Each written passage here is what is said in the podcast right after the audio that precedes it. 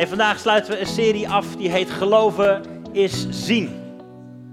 Het gaat over de visie van Connect Kerk. Wie zijn we? Wat zien we voor ons? Hoe willen we kerk zijn? Vandaag wil ik het hebben over zien, bidden en werken.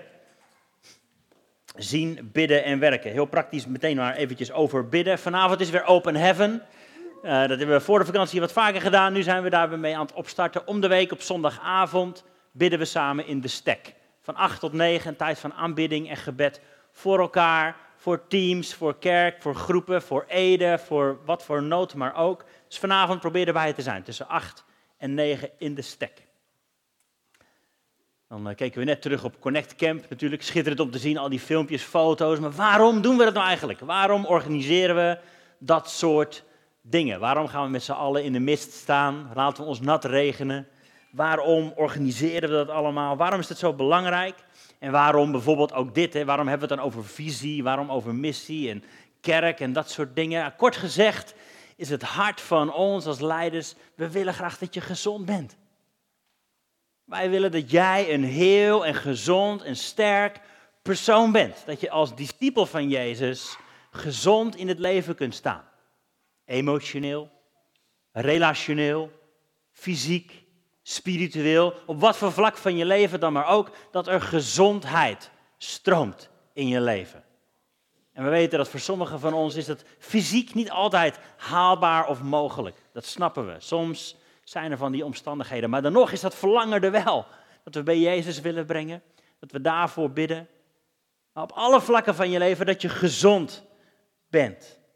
Want we weten dat nou ja, als, als er iets is wat deze wereld nodig heeft, is het wel gezondheid. Gezonde personen die waar ze ook komen hun plek op een gezonde manier beïnvloeden. Dat is wat je bent. Een persoon van invloed. En dat is waar God je voor roept. Als gezonde persoon op deze aarde te, te wandelen als een discipel van Jezus en te gaan lijken op Jezus. En op die manier gezondheid rond te gaan brengen. Dat is waarom we dat ook in onze missie of onze visie zo duidelijk hebben gezegd. Hè. Ze staan hier maar weer eens. Mensen winnen. Willen mensen bij Jezus brengen. Dat is uiteindelijk wat leven geeft, wat hoop geeft, wat redding geeft. Voor de eeuwigheid en voor vandaag. We willen mensen winnen, maar we willen ook discipelen maken. Dat je op Jezus gaat lijken, van Hem gaat houden, keuzes gaat maken, waardoor je leven er gezond uit gaat zien. Zodat je, als laatste, communities kunt gaan transformeren. Waar je ook komt, heb je invloed vanuit het koninkrijk van God. Dat is waarom we doen wat we doen. We willen dat je gezond bent, dat je op Jezus lijkt. En op die manier ook in zijn voetsporen gaat wandelen. Hey, daarom wil ik vandaag deze serie afsluiten met het lezen uit Jozua, hoofdstuk 3. Als je Bijbeltje bij je hebt, zoek het met, je op, met me op, anders verschijnt het hier op de beamer. Ik ga het hele hoofdstuk lezen. 17 versen lang gaan we door. Jozua, hoofdstuk 3. Toen stond Jozua s'morgens vroeg op ze braken op uit Sittim en kwamen tot aan de Jordaan, hij en al de Israëlieten. En ze overnachten daar voordat zij overstaken. En het gebeurde na verloop van drie dagen dat de beambten door het midden van het kamp gingen en het volk geboden. Wanneer u de ark van het verbond van de Heer uw God ziet en de Levitische priesters die hem dragen, moet u vanaf uw plaats opbreken en volgen.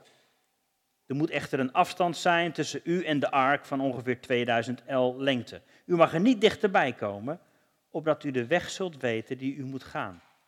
U bent die weg niet eerder gegaan. Verder zei Jozua tegen het volk, heilig u, want morgen zal de Heer wonderen doen in uw midden. En tegen de priesters zei Jozua, neem de ark van het verbond op en ga voor het volk uit. Toen namen ze de ark van het verbond op en gingen voor het volk uit. Want de Heer had tegen Jozua gezegd, deze dag zal ik beginnen u groot te maken voor de ogen van heel Israël, opdat zij weten dat ik met u zal zijn zoals ik met Mozes geweest ben. En u moet de priesters die de ark van het verbond dragen gebieden, zodra u aan de rand van het water van de Jordaan komt, sta dan stil in de Jordaan. Toen zei Jozua tegen de Israëlieten, Kom hierheen en luister naar de woorden van de Heer uw God. Vervolgens zei hij, hierdoor zult u weten dat de levende God in uw midden is en dat hij de Canaanieten, de Hethieten, de Hevieten, de Ferezieten, de Gergazieten, de Amorieten en de Jebusieten geheel en al voor uw ogen zal verdrijven.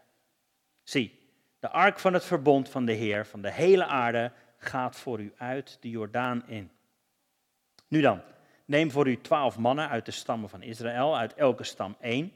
Want het zal gebeuren, zodra de voetzolen van de priesters die de ark van de Heer dragen, de Heer van de hele aarde, en dat zij in het water van de Jordaan komen, dat het water van de Jordaan afgesneden wordt. Namelijk het water dat van boven afvloeit. Het zal blijven staan als een dam. En het gebeurde toen het volk uit zijn tenten opbrak om de Jordaan over te steken, dat de priesters de ark van het verbond droegen voor het volk uit. En zodra de dragers van de ark tot aan de Jordaan kwamen en de voeten van de priesters die de ark droegen in het water gedompeld waren, aan de rand van het water, want de Jordaan was helemaal buiten zijn oevers getreden, al de dagen van de oogst, bleef het water dat van boven afkwam staan. Het bleef staan als een dam, heel ver weg, bij de stad Adam, die naast Sartan ligt. In het water dat naar de zee van de vlakte, de Zoutzee, stroomde, verdween het, werd afgesneden. En toen stak het volk over tegenover Jericho. Maar de priesters die de ark van het verbond van de Heer droegen, stonden op het droge in het midden van de Jordaan, onbewegelijk. En heel Israël stak over op het droge, tot heel het volk het oversteken van de Jordaan voltooid had. Ik met jullie bidden. Vader, dank u wel dat uw woord levend is en als een tweesnijdend zwaard is. Dat van een scheidt leugen en waarheid. We bidden dat u vandaag ook uw werk in ons doet. Ik zei net, ons verlangen is, en ook uw verlangen over ons is dat we gezond zijn. Zo willen we onszelf ook in de handen leggen van de grote arts en scheid van één wat niet bij ons hoort.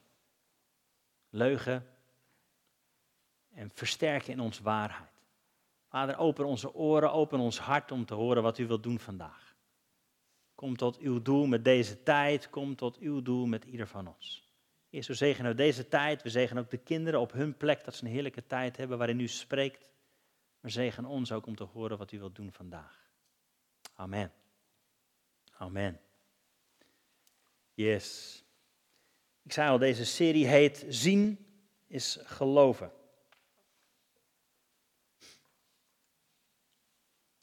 Um, Jozua staat hier aan de rand van het beloofde land. Maar het verhaal begint natuurlijk niet bij Jozua. Dat begint al veel eerder. Het begint veel eerder. Ik ga even daar kort doorheen. Het begint bij Abraham.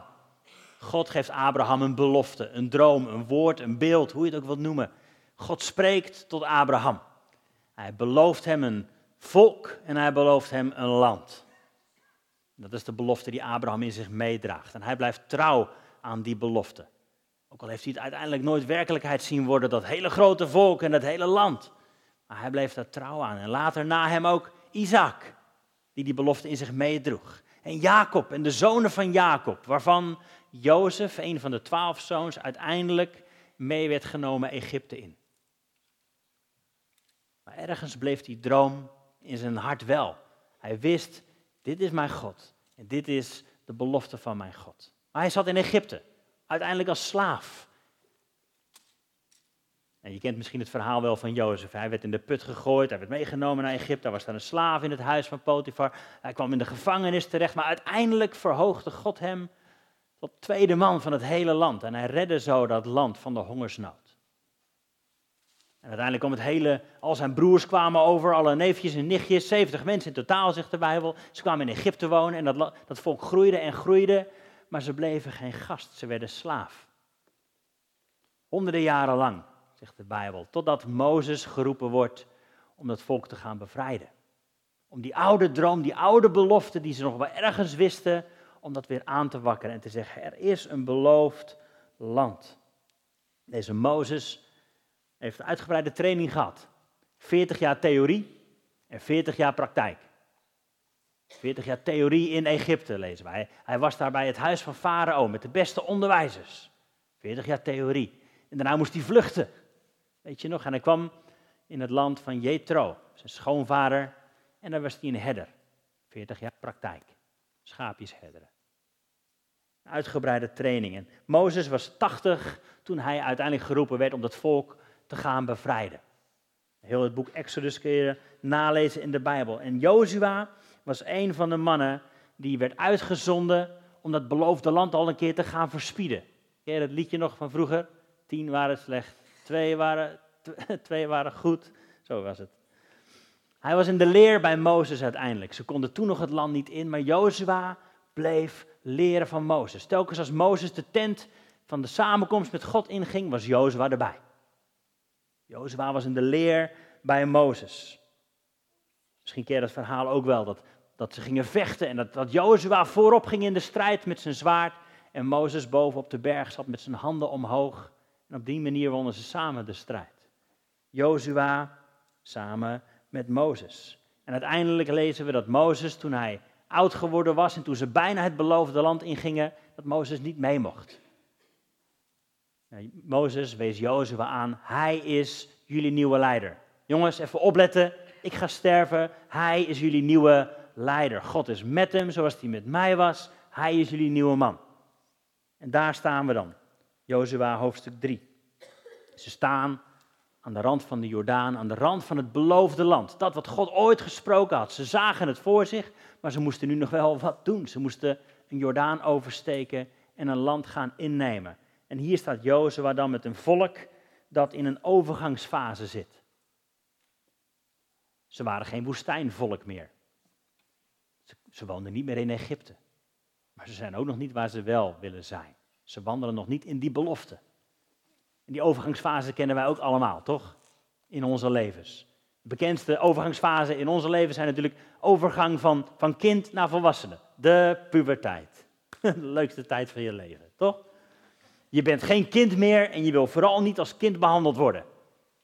Maar je ouders weten dat je ook nog geen volwassene bent en ook nog niet als volwassene behandeld kunt worden. Die verantwoordelijkheden kun je nog niet aan. Maar die overgangsfase, waarin je jezelf aan het ontdekken bent. Hoe werkt het allemaal ook alweer? Ik ben geen kind meer, maar waar sta ik dan nu wel? Wat voor volwassene wil ik zijn? Die overgangsfase kennen we allemaal. Ik kom langzamerhand richting in de buurt van de volgende overgangsfase. Dat je geen jonge man meer bent, maar ook nog geen hele oude man. ik merk dat nu als ik ga voetballen, moet ik een warming-up doen. Nou, dat hoeven vroeger nooit. Ik pakte een bal en gaan. Als ik het nu niet doe, scheur ik alles af wat er in mijn lichaam zit die overgangsfase. Misschien wel herkenbaar voor sommigen van ons. Het is frustrerend, want je weet niet meer, je weet niet meer even waar je staat dan. Je, je, kende dat eerdere, in het geval van Israël. Ze, wisten, Egypte, dat kenden ze. Het leven in de woestijn, God die voor ze zorgt met manna, dat leven kenden ze. Maar het beloofde land ligt voor ze. En waar staan we nu dan? Die overgangsfase. Hoe ga je daarmee om? Dat is voor ons natuurlijk een belangrijke waarschuwing ook. Hè. Dat zien we om ons heen gebeuren. In, in zo'n overgangsfase kun je alle kanten opgeslagen worden. Verkeerde vrienden die je treft, verkeerde keuzes die je maakt in the heat of the moment. Ik sprak pas Geurt, die zijn motorrijbewijs had gehaald. Die zit ook een beetje in diezelfde leeftijdsfase. Dus ik zei lachend tegen hem, nou, je had kunnen kiezen voor een jongere vriendin, maar jij doet een motorrijbewijs. Hij zegt, ik wist niet dat er een keuze was. Mike hoefde zich geen zorgen te maken, gelukkig. En maar dat zien we toch om ons heen gebeuren, continu. Mensen in zo'n overgangsfase die in één keer vast gaan grijpen aan wat vroeger bekend was. En dat is niet meer gezond. Niet doen. Strek je uit naar wat komen gaat. Maar daar staan ze dan, bij de rand van het beloofde land. Mozes sterft en daar begint Jozua ook mee, dat boek, hè. Dat, dat God tegen Jozua zegt, hey, Jozua, Mozes is dood. En dat wisten ze al. Maar dit werd, hij werd even met zijn neus op de feiten gedrukt. Mozes is dood. Je kunt je niet meer verschuilen achter die grote man van God. Je kunt niet meer teren op zijn verhalen met God. Het is tijd voor je eigen verhalen met God. Voor je eigen avonturen met God. Je kunt niet meer kijken naar wat hij deed. Jozua, jouw tijd is gekomen. En dat is ook voor ons een aanwakkering. Wat zijn jouw geloofsavonturen met God? Hoe ken jij God? Fantastisch om te leren van andere mensen, hoe staat het met je eigen leven? Hoe staat het met jouw avonturen met God? Hij zegt tegen Jozua, wees sterk en moedig, meerdere keren. Meerdere keren. Het verhaal gaat daarna door, hè. ze komen bij de verspieders, bij Ragab. En dan staan ze hier aan de Jordaan. Heb, je die afbeeldingen toevallig ook? Even voor mijn idee. Plaatje 1 en 2. Ja hoor, daar staan ze. Zie even voor jouw idee. Daar links, het grote gedeelte, daar staan ze bij nummertje 1. Bij de Jordaan gaan ze oversteken naar Shittim. Maar we lezen ook nummertje 2, plaatje nummer 2 alsjeblieft. Ja, is een beetje voor de plaatjesdenkers, dat helpt hè. Daar zitten we ongeveer dus. Hoe zijn ze ongeveer naar Jericho getrokken?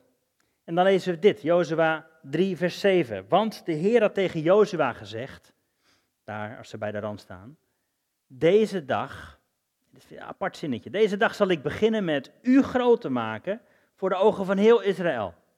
Opdat zij weten dat ik met u zal zijn, zoals ik met Mozes geweest ben.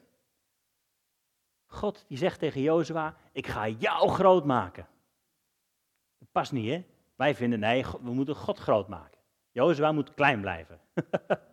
maar God zegt, nee Jozua, ik ga jou groot maken voor de ogen van dit volk, zodat ze weten, ik ben met je, net zoals ik met Mozes was.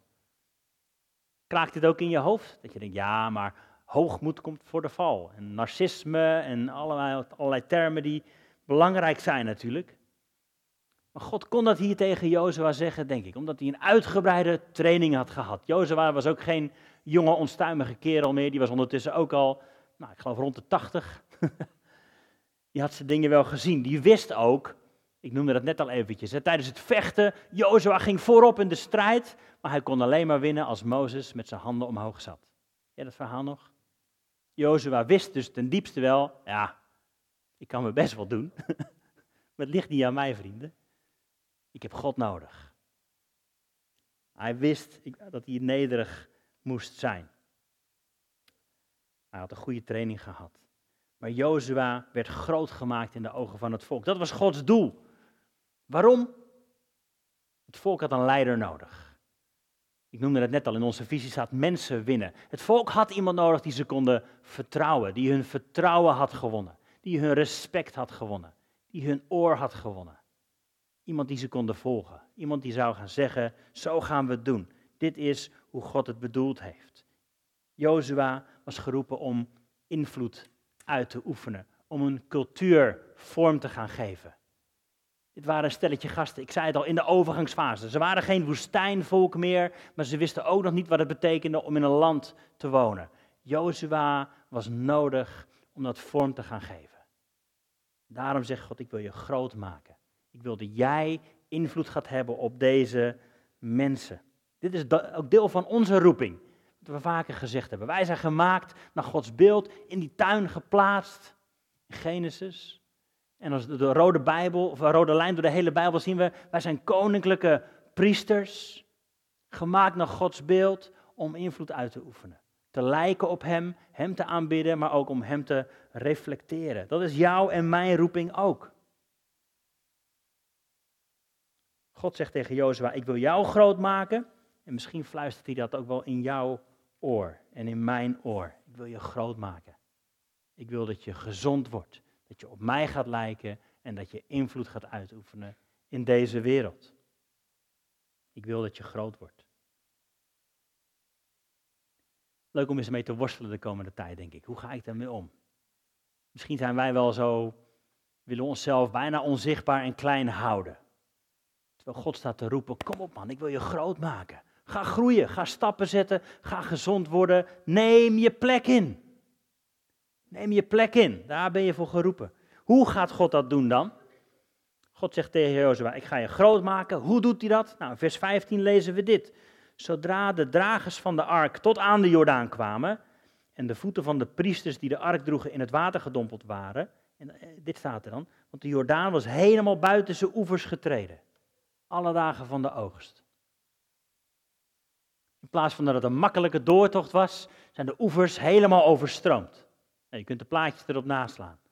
Helemaal overstroomd. Het is geen klein riviertje meer, zoals het op sommige plekken ook kan zijn. Het was helemaal overstroomd. God zegt tegen Jozua, ik ga je groot maken. Hoe? Door je problemen te vermeerderen. Door het te laten overstromen.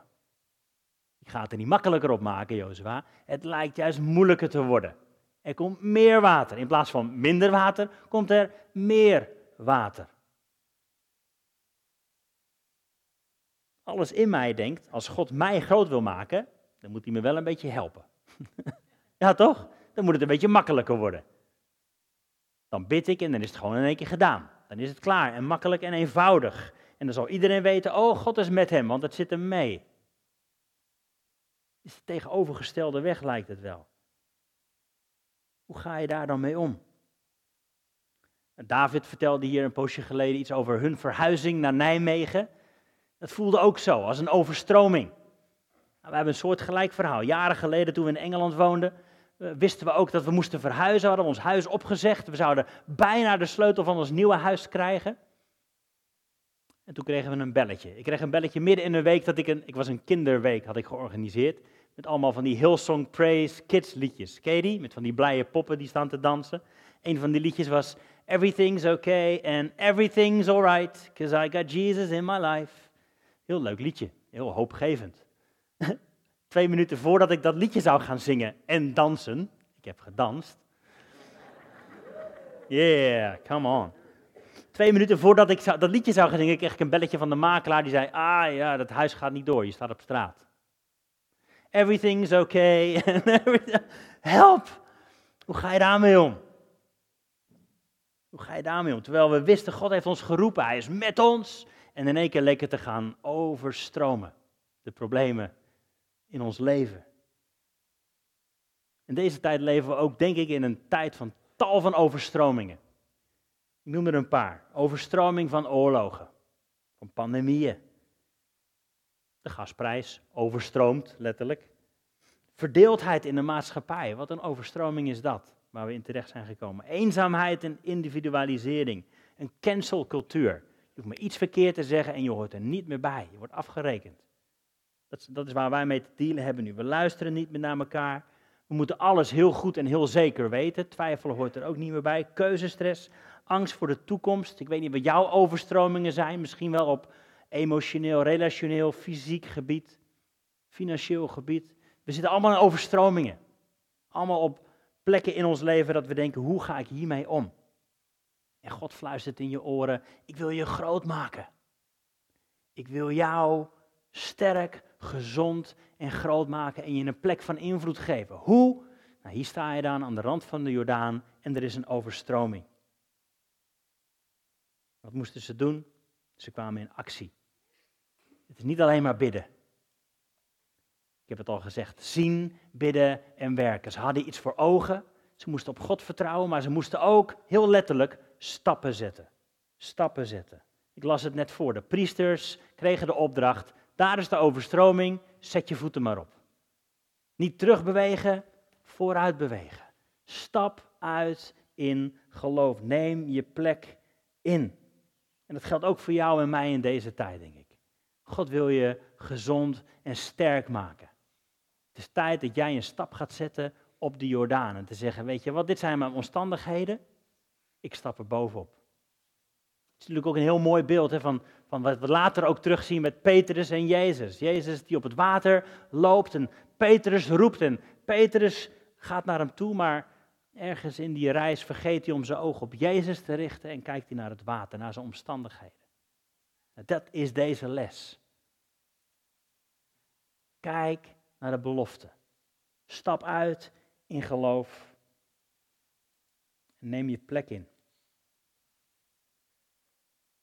Wat kunnen we in deze hele reis, en er zit zoveel meer nog in dit hoofdstuk alleen al, maar wat kunnen we van deze, in deze reis van Jozua leren? Ik heb acht dingen op een rijtje gezet die we kunnen leren van Jozua in het uitstappen in geloof, in het stappen op dat water, in het gezond en groot en sterk worden in God. Nummer één is, wees sterk en moedig. Wees sterk en moedig. Als er iets is wat we nodig hebben, is dat het wel. Om elkaar ook aan te moedigen daarin. God doet het, die spreekt tegen Jozua, maar het volk zegt het ook tegen hem. Wat gaaf om dat ook tegen elkaar te kunnen zeggen. Wees sterk en moedig. Ik weet dat je in een pittige periode zit, maar hou vol. God is met je. Wees sterk, wees dapper, hou goede moed goed om elkaar zo te kunnen bemoedigen. Natuurlijk is er een tijd van luisteren en een arm bieden en uit laten huilen. Maar er is ook een tijd om te zeggen: kom op, wees sterk, wees moedig. God is met je. Dat is nummer één. Wees sterk en moedig. Nummer twee, ook een hele belangrijke, lezen we helemaal in het begin van Jozua. Dan zegt God dit. Laat het wetboek niet wijken uit je mond. Overdenk het dag en nacht.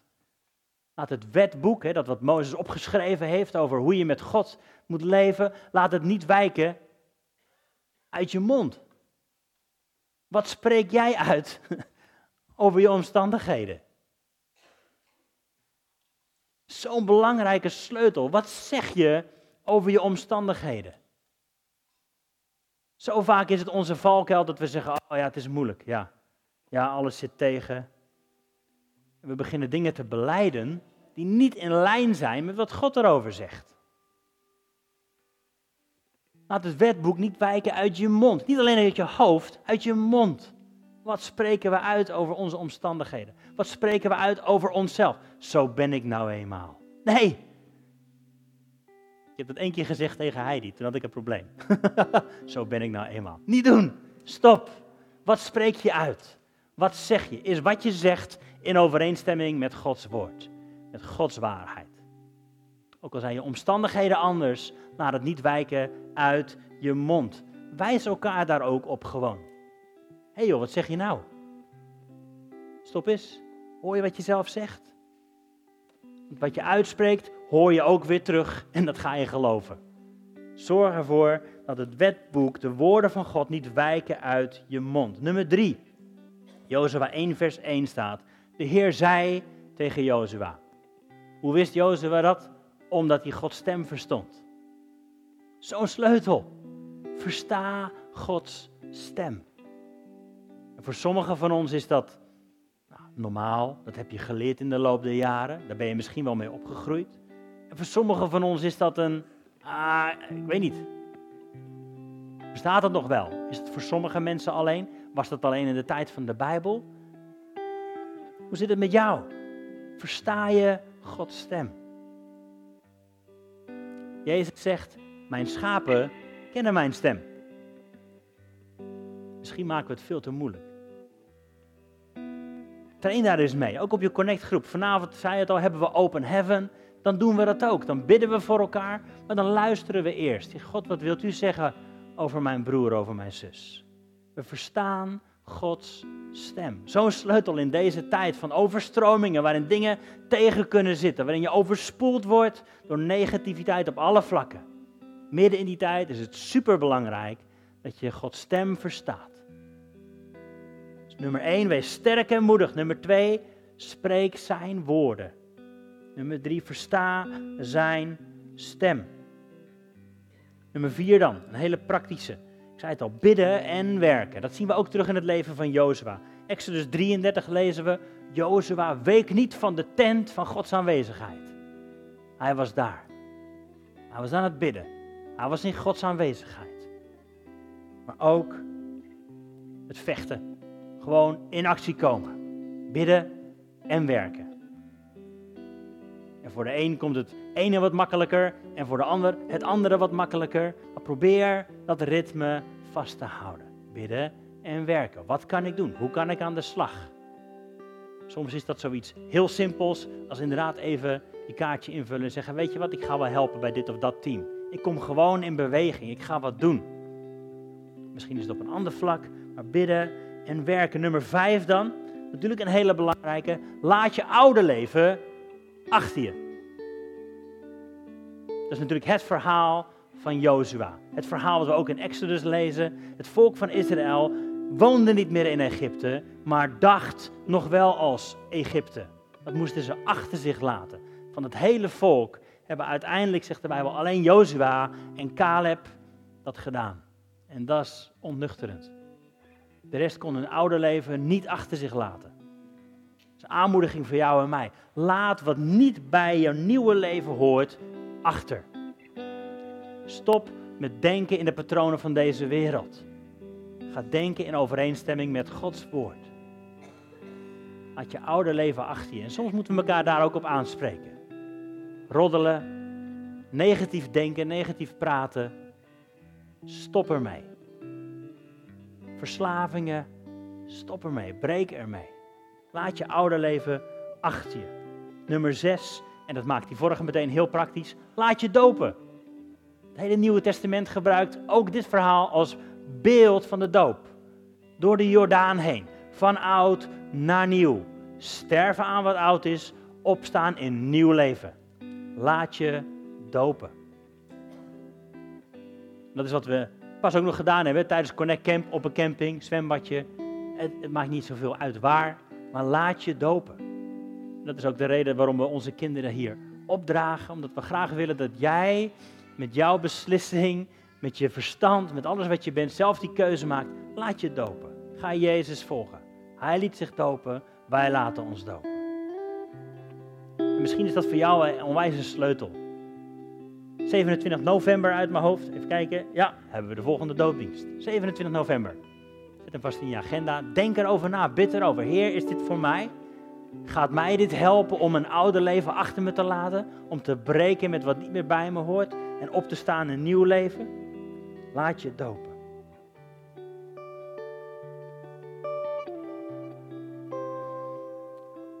Een andere, volgende punt, nummer 7, heeft ook met onze cultuuridentiteit te maken. Je bent een groeiende heilige.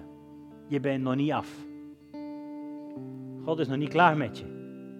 Laten we elkaar aanmoedigen om te groeien in heiligheid. En een van de dingen die daarin helpt, dat zien we in Jozua en Mozes, is het hebben van zulke soort relaties. Jozua die kon kijken naar Mozes en die zei, wat hij heeft, wil ik ook. Hoe hij in het leven staat, dat wil ik ook. Heb jij zulke soort relaties? We hebben eens vaker over gehad. Het helpt om natuurlijk horizontale relaties te hebben. Mensen die je gelijken, zo gezegd zijn. Met wie je samen kunt optrekken. We doen het in onze connect-groepen. We scherpen elkaar. We stellen elkaar vragen. We bidden voor elkaar. We moedigen elkaar aan. Soms is het ook nodig om iemand te hebben die ietsjes langer onderweg is. Iets meer grijze of juist iets minder haren heeft. En vragen, hey, hoe heb jij dat in je leven gedaan? Wat kan, wat kan ik van jou leren?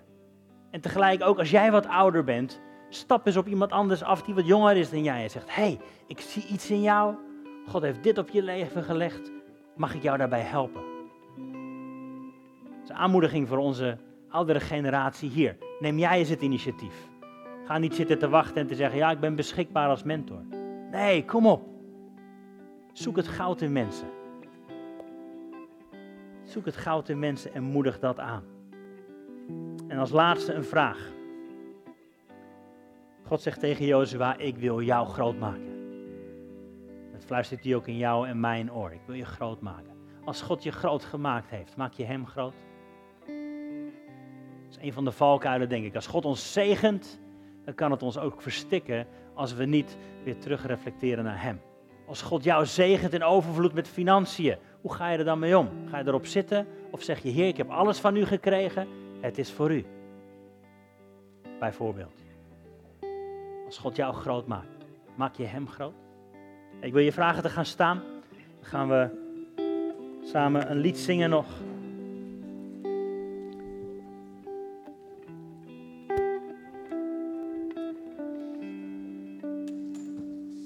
Misschien kun je eenvoudig je ogen sluiten, je handen openen en luisteren. God, wat heeft u tot mij te zeggen op dit moment? Als ik al deze dingen zo hoor, wat is voor mij en voor nu? Straks zijn er ook mensen beschikbaar die voor je willen bidden. Misschien zit je midden in zo'n overstroming. Midden in omstandigheden die je lijken te overstromen. Laat voor je bidden, je bent niet alleen. Misschien heb je inderdaad moed en wijsheid nodig. Misschien wil je leren om Gods stem te verstaan. Misschien weet je, ik moet inderdaad mijn oude leven gaan achterlaten. Maar dat lukt me niet alleen. Laat voor je bidden. Misschien is het inderdaad voor jou de tijd dat je na gaat denken over dopen. Over die stap om Jezus te volgen. Laat voor je bidden. Worstel samen met mensen, samen met God.